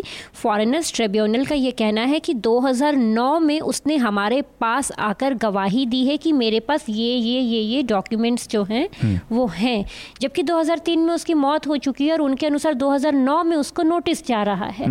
और एक नहीं, इतनी लापरवाहियां हैं बहुत ज़्यादा। अमित, आपका क्या इस पर वो नज़रिया है? मेरा कोई नज़रिया या राय नहीं है, रादर सवाल है, क्योंकि मैं जब पढ़ रहा था इस पूरे मसले को तो कुछ दो तीन बड़े अजीब से सवाल मेरे खुद दिमाग जहन में आए कि एक तरफ एनआरसी है जहाँ पे मेरे ख्याल से हम लोग बांग्लादेशियों की बात कर रहे हैं, हिंदू मुसलमान की बात नहीं कर रहे हैं एनआरसी में, और दूसरी तरफ एक और एक्ट है इसी सरकार का, सिटीजनशिप अमेंडमेंट एक्ट। ये दोनों मिले हुए हैं असम में, तो अब मिले हुए हैं तो इसको नॉन मुस्लिम्स को इंक्लूड नहीं करना है उस सिटीजनशिप अमेंडमेंट में, और जो एनआरसी है वो बांग्लादेशी इर्रेस्पेक्टिव ऑफ हिंदू या मुस्लिम उसको उसके लिए रजिस्ट्री तैयार की गई है। तो जो हिंदू एक तरफ सिटीजनशिप एक्ट तो कहता है कि हिंदू जो रेफ्यूजीज हैं या इमिग्रेंट्स हैं पूरी दुनिया से वो आ सकते हैं, एनआरसी कहता है कि बांग्लादेशी नहीं आ सकते हैं, तो हिंदू बांग्लादेशियों का क्या होना है एनआरसी के अंदर? देखिए, जो हमने वहाँ पे ग्राउंड में देखा, हमने वहाँ पे तमाम बड़े राजनीतिक जो पॉलिटिकल लीडर्स या लेफ्ट लेने जो लोग हैं उनको इंटरव्यू वगैरह भी किया कि वहाँ पर ये है कि एनआरसी जो है वो बांग्लादेशी, जैसा कि आपने बोला कि बांग्ला भाषा के आधार पर बांग्ला वर्सेस असमिया उसमें है, ठीक है। फॉरेनर्स ट्रिब्यूनल, एनआरसी और ये जो नया सिटीजनशिप वाला एक्ट है, ये तीनों पूरी तरह से अलग अलग है, लेकिन असम में इन तीनों को पूरी तरह से मिला दिया गया है। हाँ, एनआरसी के ऊपर तो वहाँ पे सब लोग चाहते हैं जो हिंदू मुस्लिम असमिया, चाहे वो 1971 या जब भी बहुत पहले से बांग्लादेश से जब पूरा एक था तो उस समय वहाँ ऐसे सब लोग चाहते हैं, लेकिन जो नया सिटीजनशिप एक्ट वाला वो है उसमें वहाँ पर जो असमिया लोग हैं उनका पूरी तरह से बेहद सख्त उनका स्टैंड है कि अगर जो हिंदू माइनॉरिटी, बहुत मुश्किल से उस एक्ट में मेरे ख्याल से ईसाई लोगों को शामिल कर दिया गया है, तो उसमें हर माइनॉरिटी का व्यक्ति जो है वहाँ बाहर से आ सकता है सिवाय एक मुसलमान के, है ना। इस पर उनका स्टैंड बहुत क्लियर है उनका, ये बिल्कुल हमारे पास ऑन रिकॉर्ड उनके स्टेटमेंट है कि हम भी रोटी खाते हैं पानी पीते हैं, ठीक है, आप इस एक्ट को, फिर नए एक्ट को ला कर दिखाइए, फिर हम आपको बताएंगे, असम पूरी तरह से जलेगा, दंगों की ज़मीन पूरी तरह से तैयार है। तो एक तरह से ये कह सकते हैं कि असम इस समय बारूद के उस पर है। तो और अपने आप में सेल्फ कॉन्ट्रडिक्टरी लॉज हैं ये दोनों। एक अच्छा, दूसरा ये है कि बांग्लादेश जो है उनसे ऐसी हमारी कोई ट्रीटी नहीं, जैसा कि नगमा ने बोला कि वो लोगों को बांग्लादेशी अब घोषित करके कहाँ रखेंगे, कहाँ ले जाएंगे, कहाँ भेजेंगे। तो उसमें जो वहाँ के कुछ लोग हैं जो प्रोफेसर्स हैं या और जिन लोगों ने रिसर्च की है, उनका ये कहना है कि असल बात ये है कि वो इनके जो मतदाता सूची वाले जो नाम हैं वहाँ से वोटर लिस्ट से नाम हट जाएगा और भारतीय नागरिक होने के नाते जो उनके हुकूक हैं वो खत्म हो जाएंगे, वो छीन लिए जाएंगे। तो वो एक तरह से जिसको कहते हैं कि क्रिपल्ड होकर रहते रहेंगे, है ना। और ऑन द अदर हैंड जो वहाँ से अगर मान लीजिए नए एक्ट के तहत हिंदू माइनॉरिटी या दूसरी माइनॉरिटी के लोग आते हैं तो वो जिस ज़िले से, 5-6 ज़िले हैं जो मेनली प्रभावित हैं, तो उन ज़िलों से जो मुस्लिम लोगों का जो नाम निकलेगा तो वहाँ पे उन लोगों का नाम आ जाएगा, तो वो वोट बैंक की पूरी तरह से खेती है। ठीक बात। चलिए अगले अपने उस पर बढ़ते हैं। मैं मेरे ख्याल से एक ये जो सर्वेक्षण आया है थॉमसन राइटर वाला, उस पर बात कर लेते हैं। आप ही दोनों लोगों की राय इस पर ज़्यादा चाहिए होगी। इसमें पुरुषों का बोलना जैसे भी बहुत जायज़ नहीं है। ये कहा गया कि भारत की जो स्थिति है महिलाओं की सुरक्षा के मामले में बहुत ख़राब है, वो पहले पायदान पर है, मतलब या सुरक्षा के लिहाज से कहें तो आखिरी पायदान पर खड़ा है इसको। तो जो हिंदुस्तान है हमारा, एक तो ये है कि पूरे साउथ एशिया को देखें या दुनिया में एक पैटर्न के तौर पे देखें तो पैट्रियार्की बहुत कॉमन चीज़ है। कुछ ट्राइबल्स को छोड़ दिया जाए या अफ्रीकन कुछ ट्राइब्स या हमारे नॉर्थ ईस्ट में छोड़ दिया जाए तो ज़्यादातर पितृ प्रधान सत्ता ही है। महिलाओं की इस तरह की भूमिका बहुत कम सोसाइटीज़ में होती है। उसी से कल्चर सारी चीज़ों में आता है, कल्चरली चीज़ें आती हैं देखने को में शामिल होती हैं। और हम लोग इस मामले में बड़े यूनिक हैं कि मतलब हिंदुस्तानी जो समाज है वो अपनी उसके जो हिंसा है या जो महिलाओं के प्रति उसके बड़े यूनिक तरीके के पास हैं। वो दहेज के रूप में भी आता है हिंसा, वो उसकी मतलब तमाम तरह सोसाइटी के अंदर एग्जिस्ट करती है, जो कि और किसी समाज में इस तरह से नहीं मिलेगी। बाल विवाह के रूप में भी सामने आता है बहुत सारी चीज़ें। तो ये जो सर्वे आया इस पर लोगों का कहना है कि भारत की छवि खराब करने की कोशिश, जो कि नॉर्मल एक पॉलिटिकल स्टैंस होता है पार्टियों का, उसके इतर आप लोगों को लगा कि ये स्थिति जो है वो वास्तव में इस तरह की स्थिति है या ये एग्जैजरेशन है स्थितियों का? देखिए, मैं ये नहीं कहूँगी क्योंकि इसमें अफगानिस्तान और सीरिया जैसे मुल्क भी हैं, तो ये अगर आप सुने पहली बाद में तो आपको अजीब लगेगा कि क्या भारत असुरक्षित है ज़्यादा सीरिया और अफगानिस्तान के? जिस तरह की आज़ादी से हम यहाँ घूम फिर सकते हैं, काम कर सकते हैं, क्या अफगानिस्तान और सीरिया में औरतें कर सकती हैं? मैं बहुत सारी मेरे ज़ाती तौर पर अफगानी लड़कियाँ दोस्त हैं जो यहाँ आती हैं तो एक आज़ादी महसूस करती हैं, वो जैसे कपड़े पहनना चाहें पहनती हैं, जब वो वहाँ जाती हैं तो उनको एक अलग तरीके से रहना पड़ता है, और ये काफ़ी अच्छे परिवार के लोग हैं। बावजूद इसके ये फ़िक्र की बात है कि हिंदुस्तान इस लिस्ट में पहले नंबर पे है, और ये समझना ज़रूरी है कि ये लिस्ट किस पीरियड में बनी। दोबारा 2011 में भी सर्वे हुआ था, उस वक्त ये कठुआ का मामला भी था, तमाम चीज़ें, और जिस पैरामीटर को देखा गया था उसमें सेक्सुअल वायलेंस एक था। आप सुनते हैं कि असुरक्षित तो हम सबसे पहले सोचते हैं कि रेप्स की बात है या छेड़खानी की बात है, पर इसमें सेक्सुअल वायलेंस किसी भी किस्म का हो सकता है, सेक्सुअल वायलेंस है, दूसरे आपके फोर्स्ड लेबर है, चाइल्ड ट्रैफिकिंग है। उन मामलों में भारत की स्थिति खतरनाक है, चाइल्ड ट्रैफिकिंग के मामले में खतरनाक है, हमारे फोर्स्ड लेबर हैं, हमारे जो डाउरी और तमाम चीज़ें हैं, अब उन चीज़ों में तो वो तमाम एस्पेक्ट को अगर देखें तो गंभीर है। लेकिन बात ये भी है कि ये बात भी एक मुझे कुछ हद तक सही लगती है कि रिपोर्टिंग भी ज़्यादा होती है। एक वो भी दौर था कि ये सारी वायलेंस अपनी जगह पे थी, पर कितनी औरतें घर के बाहर निकल के ये बताती भी कि उनके साथ बुरा हो। डोमेस्टिक वायलेंस मसलन अगर आप ले लें, डोमेस्टिक वायलेंस में आज भी ख़ास करके जो पढ़े लिखे घर हैं, जो इज़्ज़तदार घर कहलाते हैं, वहाँ की औरतें निकल के ये बोलना पसंद नहीं करेंगी। बहुत हिम्मत चाहिए कहने के लिए कि आपके साथ ऐसा हो रहा है, पर अब वो हिम्मत आ रही है और लोग बाहर आके बात भी करते हैं। तो एक तरह से ये अच्छा भी है, पर हम पहले नंबर पे रहे या हम चौथे नंबर पे, ये तो 2011 में थे, दोनों अपने आप में बड़ी फिक्र की बात है कि आप उस लिस्ट में हैं, आप टॉप 10 में हैं। तो है ये जी, क्योंकि नहीं मतलब बाढ़ भी इस तरह की चीज़ों में देखने के में आती है कि 5 साल की बच्ची के साथ बलात्कार, 8 साल की बच्ची के साथ कठुआ में जो हुआ है, इसके अलावा भी दिल्ली में हर दिन जो घटनाएं होती हैं उसको देख के। और अब तो बलात्कार के साथ वो बहुत बड़ा एक हेट क्राइम भी जुड़ गया है। मुझे लगता है कि सिर्फ बलात्कार के हो सकता है कि उसके आगे उन लोगों की ज़िंदगी है, पर आप जिस तरह से मारते हैं उसके बाद वो एक बहुत गंभीर एस्पेक्ट जो शायद मानसिकता है समाज की वो दिख रही है कि लोग उसके बाद वो ब्रूटल किलिंग जो होती है वो नहीं, और समाज में बहुत कई तरह के आवरण में इन चीज़ों को छूट दी गई। मसलन भाभी के साथ आप कुछ भी कर सकते हैं, इशारा मतलब ये छेड़खानी जैसी चीज़ें होली के टाइम पे या इस तरह के जो, तो समाज ऐसा नहीं कि मतलब एकदम बहुत पाक साफ है और ये इंडिविजुअल क्राइम है, कहीं ना कहीं वो पूरा कल्चर उस तरह से डेवलप किया और चीज़ें एक साथ मिल के बनती हैं। आपकी फिल्मों में देख लीजिए, हिंदी फिल्मों में जो स्टेरियोटाइप्स को बढ़ावा मिला, जो आपने भाभी को छेड़ने की बात की, वहाँ हीरोइंस के साथ छेड़खानी जो है वो जायज़ है, क्योंकि जब आप छेड़खानी करेंगे और वो बात आगे चलती है तभी कुछ एक अफेयर या कोई वहाँ पे हीरो हीरोइन साथ आते हैं तो वो मान लिया जाता है कि इस तरह की छेड़छाड़। जो स्टीरियोटाइप दिखाते हैं कि हीरोइन ना भी कह रही है तो भी, तो हिंदी फिल्में या जो सोशल मीडिया ना में भी हाँ, और जो मीडियम्स हैं हमारे एंटरटेनमेंट के, मुझे लगता है कि उनका भी बहुत बड़ा हाथ रहा है स्टीरियोटाइप को बढ़ावा देने में। जहाँ पे अब अवेयरनेस आई है कि जेंडर स्टीरियोटाइप्स को हम दोहराएं नहीं या उसको हम ख़त्म करने की बात करें और एक दूसरे से आगे बढ़ने की बात नहीं है, बात बराबरी की है कि क्या वो मौके हैं और मानसिकता हमारे लड़कों की बदल रही है या नहीं, और हम किस तरह से अपने लड़कों को बड़ा कर रहे हैं, सवाल इस पे है। मनीषा, आपकी क्या राय रही इस पूरे सर्वेक्षण को देखने के बाद? क्योंकि जिस तरह से पहली बात तो मैं ये आपसे मैं इस पर एक राय जानना चाहूँगा कि क्या इस तरह की बातें कहना इस तरह के सर्वेक्षण पे कि ये छवि खराब करने की कोशिश है, ये ऐसा ही नहीं है कि हम अपनी गलतियों को रिकॉग्नाइज तक करने को तैयार नहीं है। बिल्कुल 100% आप सही कह रहे हैं कि ये बिल्कुल सही है कि हम अपनी गलती को मानने के ही लिए तैयार नहीं है, पहली बात।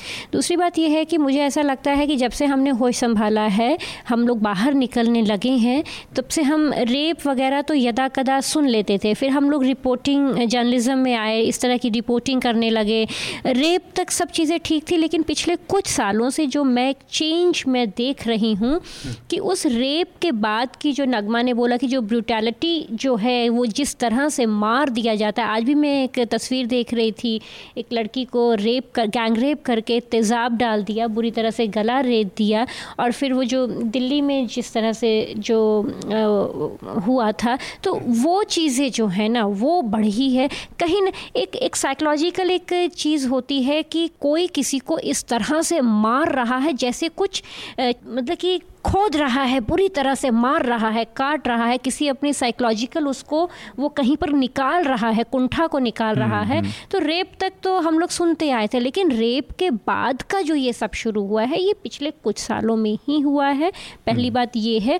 और दूसरी बात मुझे ऐसा लगता है कि कहीं ना कहीं एक डर जो था, एक खौफ जो था वो ख़त्म हुआ है। मैं खुद पंजाब की रहने वाली हूँ, पंजाब और हरियाणा में दिन और रात मैं खूब घूमी हूँ, अकेली घूमी हूँ। स्पेसिफ़िकली किसी स्टेट का नाम लेना अगर हम लोग चाहते हैं तो बहुत दिक्कत की बात हो जाती है, लेकिन बिल्कुल ये आप सही, मैं इसको मानती हूँ और मेरे अपने एक्सपीरियंसेस हैं। अगर इन स्टेट्स में आप रात बरात आपको हो जाती है या कोई इस तरह की दिक्कत छेड़खानी की या उसकी होती है, पहली बात तो लोग नहीं बोलते हैं, लोगों को ये लगता है कि हम क्यों बोलें, हमें मार दिया जाएगा। क्योंकि वो आपने एक पुलिस ऑफिसर वाली वो घटना मेरे ख्याल 3-4 साल पुरानी है, अमृतसर वाली, जिस समय अकाली गवर्नमेंट वहाँ पर थी, वो अपनी बेटी के साथ जा रहा था तो एक अकाली दल के ही एक छोटे नेता ने जब उस बेटी के साथ छेड़खानी की तो पिता ने विरोध जताया, तो विरोध जताने पर पिता को मार दिया गया। अच्छा, एक और बात होती थी कि पहले हम लोग अपने पिता और भाई के साथ सिक्योर फील करते थे, हमारे माँ बाप हम लोगों को घर से बाहर नहीं जाने देते थे कि नहीं नहीं नहीं भाई आ जाएगा शाम को, उसके साथ जाना है, खासकर शाम वगैरह को। जो अब जो चेंज आया है, तीसरा चेंज, कि आप भाई और पिता के साथ सुरक्षित नहीं है, भाई अगर विरोध जताता है, कई ऐसे केसेस में देखा है भाई को मार दिया गया, पिता वाला मैंने आपको बताया, पिता को मार दिया गया। यानी कि आप सड़क पे जा रहे हैं, गुंडे आपको उठा के आपके नोच डालें, कुछ भी करें, पिता और भाई अगर बोलेंगे तो उनको मार दिया जाएगा, तो लोग कहाँ से बोलेंगे फिर। एक वो कल्चर जो है ये पिछले 3-4 सालों में नया कल्चर एक बन पा है। अमित, आपने इस सर्वे को देखा, इस पर कोई? सर्वे को मैंने पढ़ा है, मुझे मतलब पिछले पॉडकास्ट में भी जो रिपोर्टर्स वाला था उसमें मैंने बात कही कि क्या हमें सच में किसी सर्वे की ज़रूरत भी है इस बात का एहसास करने के लिए कि महिलाएं सुरक्षित नहीं हैं। तमाम तरह की घटनाएं हमारे घरों के अंदर, दफ्तरों के अंदर, शहरों में, अखबारों में, हर जगह हम देख रहे हैं, सुन रहे हैं, महसूस करते हैं। और कहीं ना कहीं इसमें बस 2 इंस्टेंस हैं इस पूरे मसले को लेके कि जैसे नगमा मैम ने कहा फिल्मों के बारे में, रेप तो बहुत आगे की घटना है। एक तो जो ब्रुटैलिटी है, जैसे कुछ केसेस, 1-2 केसेस जो मैंने रिपोर्ट किए उसमें जिस तरह से बच्ची के साथ जो पोस्ट रेप जो अटैक था वो कहीं ना कहीं इस मेंटालिटी से था कि बच्ची की डेथ हो जाती है तो आइडेंटिफिकेशन नहीं हो पाएगा, तो पुलिस केस कमज़ोर पड़ जाएगा, तो आप बचना चाहते हैं वो है। 16 दिसंबर वाले मामले में कहीं ना कहीं यही एफर्ट था। तो एक वो है, दूसरा एस्पेक्ट है कि मेन स्ट्रीमिंग ऑफ वायलेंस को बहुत लंबे समय से, एक फिल्म था मैंने, नया नॉर्मल हो गया है, आपको हिंसा से फ़र्क नहीं पड़ता, तो आप वीडियो देखते हैं रोज़, हर दिन हिंसा। और ये वायलेंस उस हद तक ही एक समाज की प्रॉब्लम अपने आप में दिखाती है कि हमको वायलेंस तब दिखता है जब रेप होता है, जब रेप के बाद ब्रुटैलिटी होती है, 2 एस्पेक्ट हैं, तब नहीं दिखता है जब वो इनिशियल स्टेज पे होता है। और ये खतरा अभी के दौर का नहीं है, ये जो आप चीज़ें देख रहे हैं, हम मैंने शायद ये बचपन में फिल्म देखी होगी तब मुझे कुछ अजीब नहीं लगा था, अभी 1 साल पहले ऐसे यूट्यूब पे देख रहा था तो मैंने इस वाक़े के बारे में एकदम से ध्यान आया। अजय देवगन की मूवी है फूल और कांटे, उसमें गाना है प्रेमी आसे कावारा।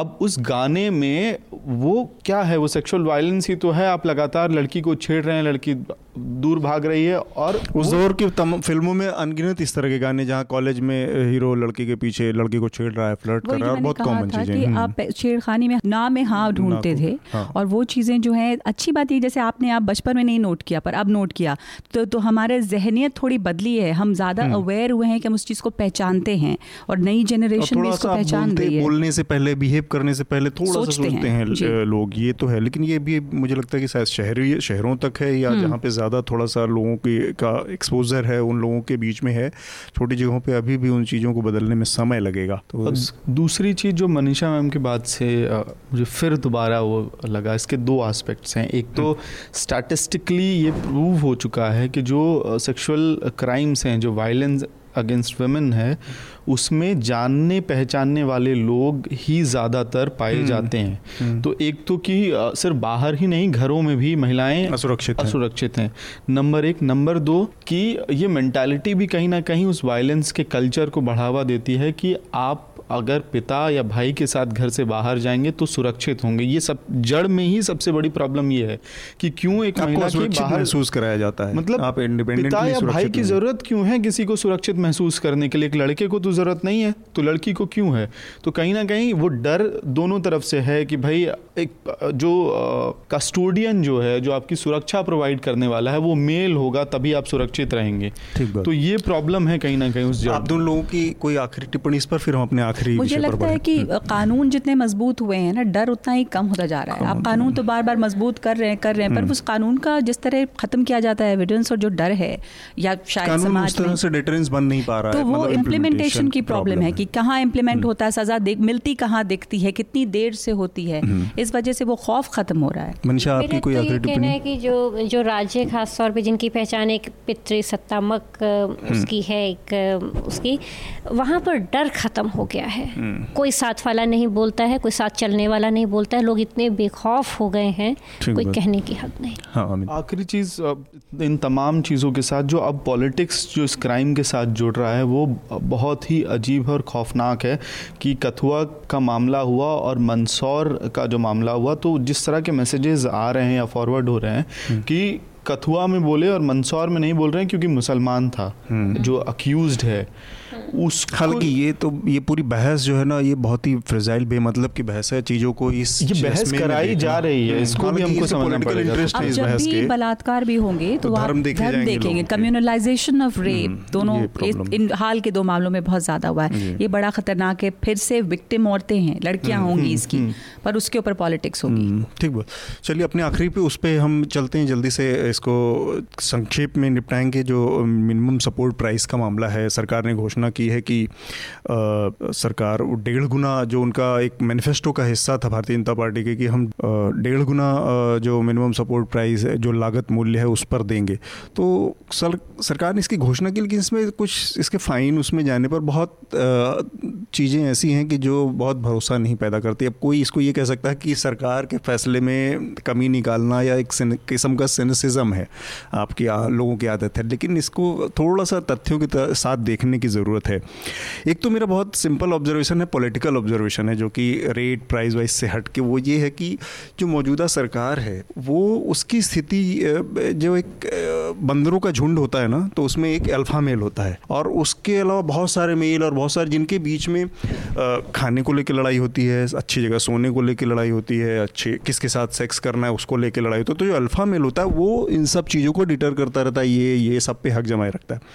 जो बाकी के नीचे के लोग होते हैं वो उसके अकॉर्डिंगली अब उसमें बाकी संसाधनों में मारपीट ये करते रहते हैं, लेकिन पता किसी को नहीं कि एग्जैक्टली किस दिशा में, कोई ऑर्गेनाइज स्ट्रक्चर उसका नहीं होता। यहाँ पे हम देख रहे हैं कि कृषि मंत्रालय जो है वो एक टाइम पे आज़ादी के बाद से लेके सरकारों का सबसे महत्वपूर्ण मंत्रालय हुआ करता था, पब्लिक पोजिशनिंग के मामले में, परसेप्शन बनाने के मामले में, प्रो पीपल प्रो पुअर जो इमेज होती थी उसको पुख्ता करने के लिए अपने को, तो वो इस लिहाज से बहुत महत्वपूर्ण मंत्रालय हुआ करता था। और हमने देखा UPA 1-2 के दौरान में शरद पवार कोई भी बड़ा मंत्रालय ले सकते थे, वो बहुत बड़े सपोर्टर थे उस सरकार के, लेकिन उन्होंने कृषि मंत्रालय लिया, वो कृषि मंत्री रहे। तो जो बड़े कद के नेता रहे उन तमाम लोगों ने कृषि मंत्रालय को में बतौर कृषि मंत्री काम किया, क्योंकि वो जो राजनीतिक दल होते हैं उनकी पूरी छवि को एक तरह से सपोर्ट करता है या उसको मतलब मजबूत करने का काम करता है कि कहीं ऐसा ना हो कि परसेप्शन दूसरी तरफ चला जाए। लेकिन ये जो सरकार है इस मामले में बहुत स्पष्ट है, एकदम लाइटवेट आदमी जिसका कोई पॉलिटिकल उस तरह की स्टैंडिंग नहीं, राधा मोहन सिंह, उनको बनाए रखा है 4 साल से, कृषि मंत्री हैं, क्या करते हैं क्या नहीं करते, क्या कृषि की पॉलिसी है क्या नहीं है, वो प्रधानमंत्री जो घोषणा करनी होती है कर देते हैं।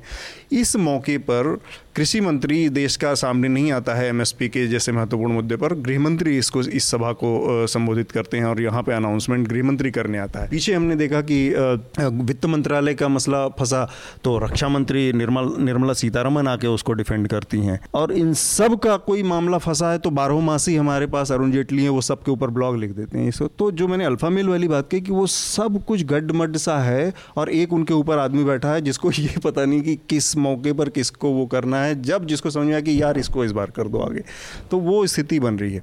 MSP का जो मामला इन्होंने अब घोषित किया है उसमें सबसे बड़ी फसल जो है पैडी धान की फसल होती है, जो ये खरीफ के, उसमें खरीफ की सबसे बड़ी फसल है और उसको सबसे कम दिया गया है, उसकी जो बढ़ोतरी की गई वो 11 पॉइंट कुछ % है।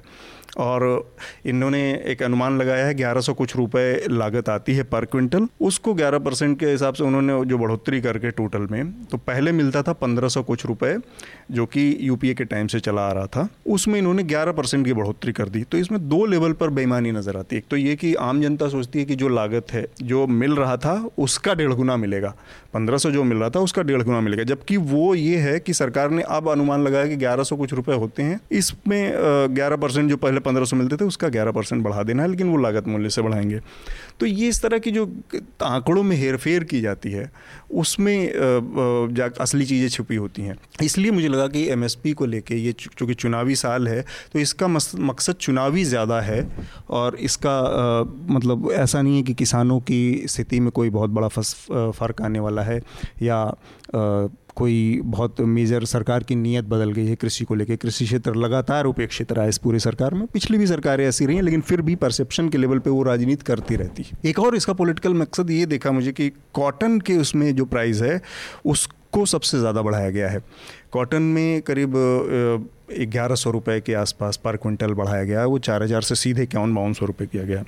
ये दोनों इस फसल को लेके एक विचार ये है कि शायद गुजरात महाराष्ट्र जो मेजर कॉटन की बेल्ट है वो पॉलिटिकल प्रधानमंत्री का अपना इलाका है, अपना जहाँ पे सबसे ज़्यादा फ़ायदा इसके देने की कोशिश की गई है। लेकिन ये सब बहुत माइनर फसलें हैं, असली जो फसल है धान की उसमें कुछ मिलना नहीं है। तो उसके पॉलिटिकल नज़रिए से अगर आप लोगों से मैं जानना चाह रहा था इसमें कि ये जो पैडी का और एमएसपी का जो मामला आया है इसको केवल राजनीतिक या वास्तव में किसानों के स्थिति में कोई बदलाव की सूरत दिखती है आपको? मुझे भी बातुल आपका जो ऑब्जर्वेशन है मोर और लेस उस तरह का ही है, क्योंकि मैं भी इसकी बहुत ज़्यादा टेक्निकलिटीज़ में नहीं गई हूँ, पर जो हम लोगों को एक पत्रकार के तौर पे इसका राजनीतिक पहलू समझ में आता है वही कि वो चुनावी साल वाली बात।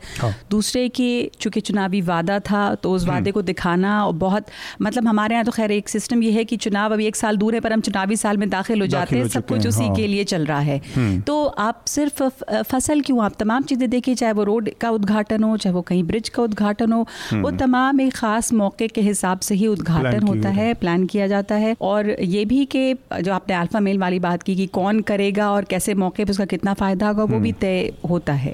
तो ये भी कुछ उसी नज़र से देखना चाहिए कि कितना किसानों का इसमें फ़ायदा होगा ये पता नहीं, पर किसान जो हैं वो इस सरकार के लिए या पहली यूपीए सरकार के लिए एक बड़ा पॉलिटिकल मुद्दा रहे हैं। किसान के ऊपर लगातार यूपीए की राजनीति रही है, राहुल गांधी घर घर जाकर किसानों की बात करते रहे हैं, खाना खाते रहे हैं, तो वो कर रहे हैं। अब तो ये दिखाना चाह रहे हैं कि हम किसान के हितैषी हैं, क्योंकि अब जब सूट-बूट सरकार के इनके ऊपर लेबल लग गया तो उस सरकार उस लेबल को हटाना, मेरे ख्याल से इस तरह की कोशिशें हैं कि हमने काम किया, हम गरीबों के साथ हैं। तो पॉलिटिकल ही इसको देखा जा सकता है, फ़ायदा कितना होगा ये एक बहुत इंटरेस्टिंग चीज़ है कि यूपीए ने भी अपने आखिरी साल में सबसे बड़ी बढ़ोतरी खरीफ की उसमें की थी, एमएसपी में। उन्होंने करीब 170 रुपये के आसपास बढ़ाया था 2012-13 में, और उसी तर्ज पे देखा जा रहा है कि आखिरी चुनावी साल में एनडीए ने भी किया है। तो इसको मनीषा आपने इसको कैसे देखा? मुझे ऐसा लगता है कि ये आंकड़ों का चमत्कार दिखा के सिर्फ ये कहने को है हमने इतने पैसे जो हैं वो बढ़ा दिए हैं।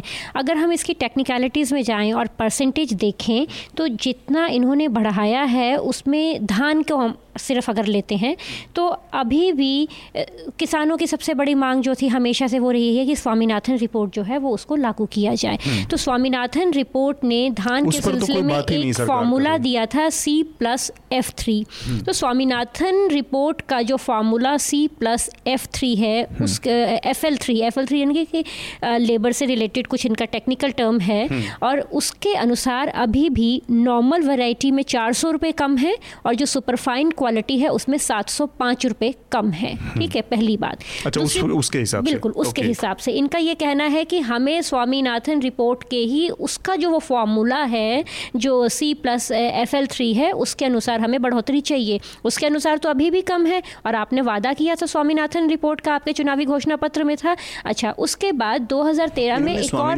रिपोर्ट लागू करने के बाद थी कि इन्होंने कहा था कि हम 1.5 गुना लागत मूल्य करेंगे, 1.5 गुना वाली बात है। मैनिफेस्टो में नहीं की है। लेकिन स्वामीनाथन के ऊपर हमेशा से किसान दल जो है इनको आए दिन मिलते रहे हैं। तो इनके अभी भी ये जो अभी जो हुआ है उसमें भी इनका ये कहना है कि हमें स्वामीनाथन रिपोर्ट का फार्मूला के अनुसार हमें बढ़ा कर दिया जाए, क्योंकि आपके आंकड़े की जो है वो जनता नहीं जानती है। उसके बाद 2013 में एक और कमेटी बनी थी, रमेश चंद्र कमेटी। रमेश चंद्र कमेटी ने जो फार्मूला दिया था वो दिया था C+FL2। C+FL2 में ये सब चीज़ें तो थी ही, उसके अलावा 10% और एक्सपेंसेस और तरह के खर्चों का भी परसेंटेज इनको और देना था।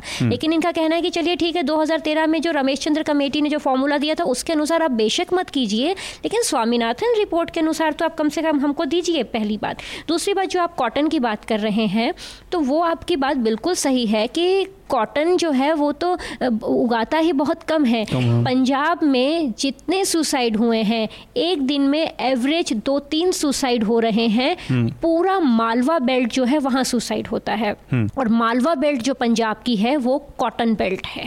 ठीक है, तो पंजाब में तो पंजाब बर्बाद कॉटन की वजह से हुआ है, आत्महत्याएं कॉटन की वजह से हुई हैं, पूरी इकॉनमी जो एग्रीकल्चर इकॉनमी जो पूरी है वो कॉटन की वजह से गड़बड़ाई है। तो वहाँ तो कॉटन अब कोई करता ही नहीं है ना, अब उसमें कर भी देंगे तो किसान को फर्क क्या पड़ रहा है, बहुत लिमिटेड इलाके की फसल है। अमित, आपने इसको कैसे देखा? मैंने इसको क्या मतलब, किसानों को वास्तव में कोई फ़ायदा नहीं होगा इससे। अब पहले जब अनाउंसमेंट हुआ, जो खबरें पढ़ रहे थे हम लोग, जिस तरह से ट्वीट पढ़ रहे थे, मुझे लगा जो ऑलरेडी MSP है उस पे 50% इंक्रीमेंट हुआ है। सुबह बाकायदा एक ट्वीट दिखा मुझे, भूपेंद्र यादव भाजपा के नेता हैं उनका, उन्होंने लिस्ट डाला हुआ था, 1166 रुपये कॉस्ट है और 1750 रुपये कर दिया हमने। फिर मैंने PIB की पूरी लिस्टिंग्स उठानी शुरू की। उसमें दो चीज़ें, कांग्रेस ने जब चुनाव में गई थी 2012-13 में सबसे हाईएस्ट इंक्रीमेंट हुआ था, ये क्लेम कर रहे हैं कि हमने हाईएस्ट दिया है, तो उस हिसाब से, आंकड़ों के हिसाब से हाईएस्ट इंक्रीमेंट 170 रुपये उस समय के हिसाब से 16% था। इनका 200 रुपये 11% है, तो फैक्चुअली इनएक्यूरेट क्लेम कर रहे हैं लोग, क्योंकि अगर सबसे ज़्यादा है तो 16% सबसे ज़्यादा होगा। योगी आदित्यनाथ का बयान था कि 70 सालों से जो किसानों की महत्वाकांक्षाएं थीं उसको हमारी सरकार ने पूरा किया और दिवाली के दिन के तौर पे मनाया जाएगा, तो शायद दिवाली फिर 2013 में हो गई है। नंबर 1। नंबर 2, जिन आंकड़ों को ये सामने लेके आ रहे हैं, हाईएस्ट इंक्रीमेंट 2008-09 में जब UPA-1 चुनावी मोड में गई थी तब 31% बढ़ाया गया था धान पे, और 1,000 रुपये लगभग उस वक्त भी कॉटन पे बढ़ाया गया था। और फिर से क्योंकि उस वक्त महाराष्ट्र में जो है कांग्रेस को सत्ता का में काबिज रहना था और बड़ा इम्पोर्टेंट स्टेट था, तो कॉटन हमेशा एक इम्पॉर्टेंट रोल प्ले करता है इंक्रीमेंट को लेके। तो पूरा का पूरा आंकड़ों के हिसाब से फेरबदल हो रहा है, खेला जा रहा है, और लोगों तक ये मैसेज पहुंचाने की कोशिश हो रही है कि देखो भाई इंक्रीमेंट हो गया है। मंत्री पद पे जो बात हुई थी, मैं इसको बस थोड़ा सा इसमें डिटेल में जाना चाहूँगी। राधा मोहन सिंह कृषि मंत्री हैं और बरकरार हैं लगातार कैबिनेट रिसफलिंग के बाद भी। एक और नेता था यहाँ, MOS थे वो, संजीव बाल्यान। संजीव बाल्यान को एक पर्टिकुलर ऑब्जेक्टिव के साथ लाया गया था केंद्र की सत्ता में, शायद क्योंकि अगर नहीं होता तो कुछ और इसका मैसेज जाता कि मुजफ्फरनगर दंगों में उनकी पॉपुलैरिटी जिस तरह से बढ़ी और ज़मीन से जिस तरह से जुड़े हुए नेता हैं, पर आज की तारीख में वो किसानों के सबसे बड़े नेता हैं पश्चिमी उत्तर प्रदेश में, अजीत सिंह की पार्टी के होने के बावजूद। और वो उनकी अपनी खेप तैयार की हुई है, वो ना भाजपा की देन है ना किसी और की देन है। उस नेता को ठीक जब उत्तर प्रदेश चुनाव हुआ, पश्चिमी उत्तर प्रदेश में, आप रिजल्ट देख लीजिए किस तरह के रिजल्ट्स संजीव बाल्यान ने लाके दिए, और उसके बाद उनको वापस भेज दिया जाता है, उनको मंत्री पद से हटा दिया जाता है। और गन्ना किसानों की लड़ाई में संजीव बाल्यान ने ऑन रिकॉर्ड ऑफ रिकॉर्ड हर जगह बहस की है। यहाँ तक कि जब कैराना शामली का चुनाव हो रहा था बाईपोल, योगी आदित्यनाथ बड़े बड़े भाषण में लच्छेदार बातें बोलने वाले थे, उस वक्त मंच पे जाके संजीव बाल्यान ने खुलेआम बोल दिया कि आपको इस मसले को सॉल्व करना पड़ेगा क्योंकि किसानों का मुद्दा है और किसान परेशान है इस बात से। तो किस मंत्री को रखा जाता है, एजेंडा क्या है और क्या एटीट्यूड है, ये शायद हो सकता है मैं ज़्यादा रीड कर रहा हूँ, लेकिन कुछ चीज़ें इसमें दिखती हैं। और आंकड़ों के फेरबदल से मुझे लगता है सरकार को कहीं ना कहीं नुकसान होगा, क्योंकि 1166 रुपये आप जो दावा कर रहे हैं वो, मैं बस एक बार PDF लिस्ट निकाल रहा हूँ। 2008-09 में जब सरकार चुनाव मोड में गई, UPA-1 जब गई, तो 205 रुपये बढ़ाए गए थे, 31% था, और 850 रुपया किया गया था उस वक्त। तो और इस पूरे दौर में, मतलब एक चुनाव अब दूसरा चुनाव आने वाला है, 10 साल का पूरा फेज जो है, आप 800 से बढ़ा के 300 रुपया और आपने ऊपर किया, 1166 रुपया आपने तय किया। फार्मूला क्या है ये नहीं बताया है, लेकिन किसान को अपना फार्मूला पता है कि उसकी लागत क्या आती है। तो आप 1166 बताइए, आप 2066 बताइए, उसको पता है कि उसको खेत में फसल उगाने में, धान उगाने में कितना पैसा लग रहा है। और जब वो चुनाव में जाएगा तो ये आंकड़े उसको नहीं समझ में आएंगे, क्योंकि उसको पता है कि भाई कितना हमने लगाया लागत और कितना हमको मिला। इसके अलावा भी इसका एक और चीज़ है कि एमएसपी बहुत सारे इलाकों में केवल परसेप्शन के लेवल पर प्ले करती है, क्योंकि जो वो हाशिए का या जो छोटा किसान है, जो इस के कॉमर्शियल लेवल पे, बड़े लेवल पे जिसकी खेती नहीं, छोटी जोतों वाले 20 एकड़, 1 एकड़, 20 बीघे, 10 बीघे, 15 बीघे वाला, उसके लिए एमएसपी ज़्यादा मायने, क्योंकि वो सीधे मंडी में जाके अपना लेन देन करता है। तो इसलिए भी इसके चुनावी निहितार्थ बहुत ज़्यादा अभी देखने, मेरे ख्याल से थोड़ा ज़्यादा होगा।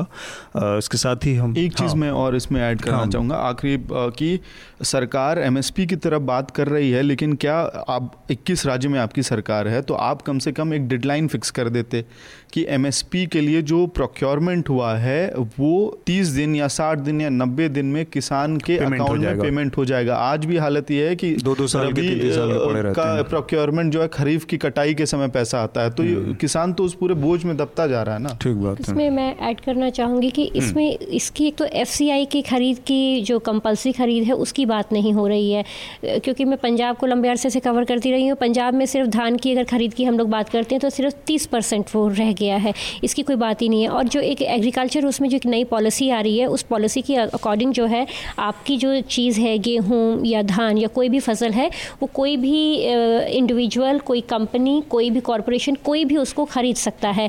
लेकिन जो उसकी जो पेमेंट है, उसका कहना है कि वो जो इंडिविजुअल, कॉरपोरेशन या जो भी कोई व्यक्ति होगा, कोई कंपनी होगी, वो जिस भी रेट पर खरीदेगी, जो किसानों का घाटा होगा वो सरकार पूरा करेगी, है ना, वो देगी। लेकिन आज तक देखा गया है कि सरकार ने पहले के कभी इस तरह के वादे पूरे किए हैं, और उसमें ये कोई पॉलिसी ही नहीं है कि सरकार उसमें पैसा देगी या नहीं देगी। ठीक बात है। कोई आखिरी टिप्पणी आपकी नगमा? चलिए, तो हम अपने कार्यक्रम के आखिरी पड़ाव पर पहुंचते हैं, वो रिकमेंडेशन का एक दौर है।